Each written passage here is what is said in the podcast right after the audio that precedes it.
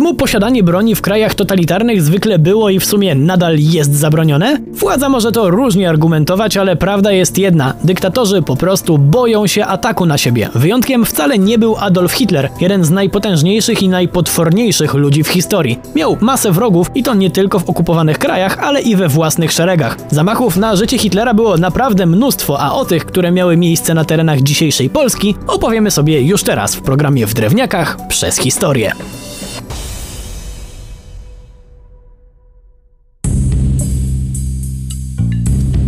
Zanim przejdziemy do omawiania poszczególnych zamachów, to musimy sobie powiedzieć co nieco o podejściu samego Hitlera do własnego bezpieczeństwa. Było dość dziwne, bo z jednej strony cały czas żył w przekonaniu, że ktoś chce go zabić i cały czas węszył spiski. Zawsze nosił przy sobie broń i mimo, że jego ochrona non-stop była w gotowości, to mu wcale nie wystarczało. Bez przerwy domagał się unowocześniania i żelaznej dyscypliny swojej eskorty. No a z drugiej strony, jak na gościa z paranoją, to podejmował czasem totalnie głupie decyzje, które jego ochronie nie ułatwiały zadania, bo często spontanicznie wychodził do ludzi. Czasem też, mimo nakazów ochrony, Führer jadąc przez tłum nie siedział, a wstawał, ułatwiając robotę potencjalnym zamachowcom. Trzeba jednak przyznać, że ta mocna nieprzewidywalność kilka razy uratowała mu życie, na przykład podczas jego jedynego pobytu w Warszawie.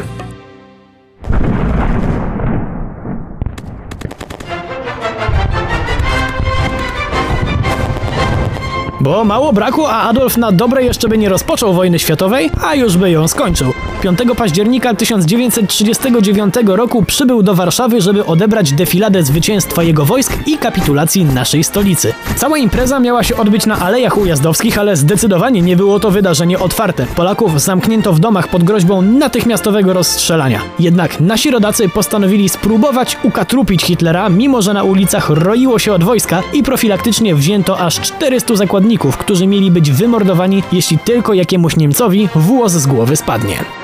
Nasi zakonspirowani żołnierze ukryli pod jezdnią pół tony trotylu. Wszystko było gotowe. Druty detonujące podciągnięto od ładunku do stanowiska saperów i wystarczyło czekać, aż Adolf przejedzie ujazdowskimi. Tylko, no właśnie, czy Adolf? Bo już sobie powiedzieliśmy, że Hitler uwielbiał zmieniać plany i robić niespodzianki własnej ochronie, ale i zamachowcom. Wiedzieli to też Polacy i jako, że nikt nieproszony nie mógł się znaleźć w okolicy, to nie byli pewni, czy defiladę odbierze sam wódz, czy może jakiś generał. Stawka była bardzo wysoka, pamiętajmy, 400 zakładników i masa wojska w mieście. Zła decyzja oznaczałaby pogrom Polaków i wiedząc to, saper, który nie był pewny, kto jest w samochodzie jadącym obok ładunków, nie odpalił ich. Są też inne teorie. Jedna z nich mówi, że sprawę zawalił łącznik, a inna, że coś było nie tak z kablami i złośliwość rzeczy martwych sprawiła, że wąsaty wariat pozostał przy życiu.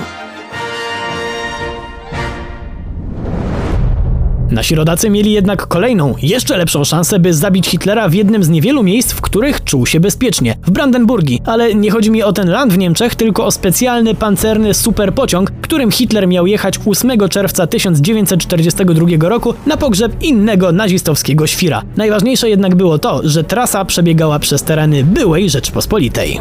No ale jak rozwalić superpociąg? Były dwie opcje. Można było podłożyć ładunek albo wykoleić maszynę i dobić tych, którzy przeżyliby wypadek. Nasi, a konkretnie porucznik Jan Szalewski, pseudonim Sobol, wybrał tę drugą opcję. Akcja zaczęła się w nocy z 8 na 9 czerwca mniej więcej za 15 trzecia. Saperzy z grupy Sobola rozkręcili szyny i wycofali się do lasu. W końcu usłyszeli, jak nadjeżdża pociąg. Pędził niesamowicie, nie dziwi więc, że efekt wykolejenia był tak straszny. Maszyna wypadła z torów, a na dokładkę nasi wypadli z lasu i zaczęli pruć do wykolejeńców z karabinów. W ataku zginęło 200 Niemców, w tym dwóch generałów, ale niestety nie ten Austriak, który był głównym celem. Bo w ostatniej chwili Hitler postanowił zatrzymać się na stacji w Malborku, żeby porozmawiać sobie z gdańskim szefem NSDAP, a w tym czasie jego Brandenburgię wyprzedził inny skład wiozący żołnierzy. Polacy nie mieli prawa o tym wiedzieć, bo akcja była spontaniczna, a Hitler po raz kolejny zawdzięczał życie głupiemu fartowi. Naziści oczywiście przeprowadzili dochodzenia, ale o tym, że głównym celem zamachu miał być ich Führer, dowiedzieli się dopiero po dwóch latach. Jednak najbliżej zabicia Hitlera wcale nie byli Polacy, a Niemcy, a stało się to na Mazurach w kolejnym doskonale strzeżonym miejscu, w Wilczym Szańcu. Jednak to już jest historia na następny odcinek. Przy mikrofonie był Wojtek Drewniak. Do usłyszenia.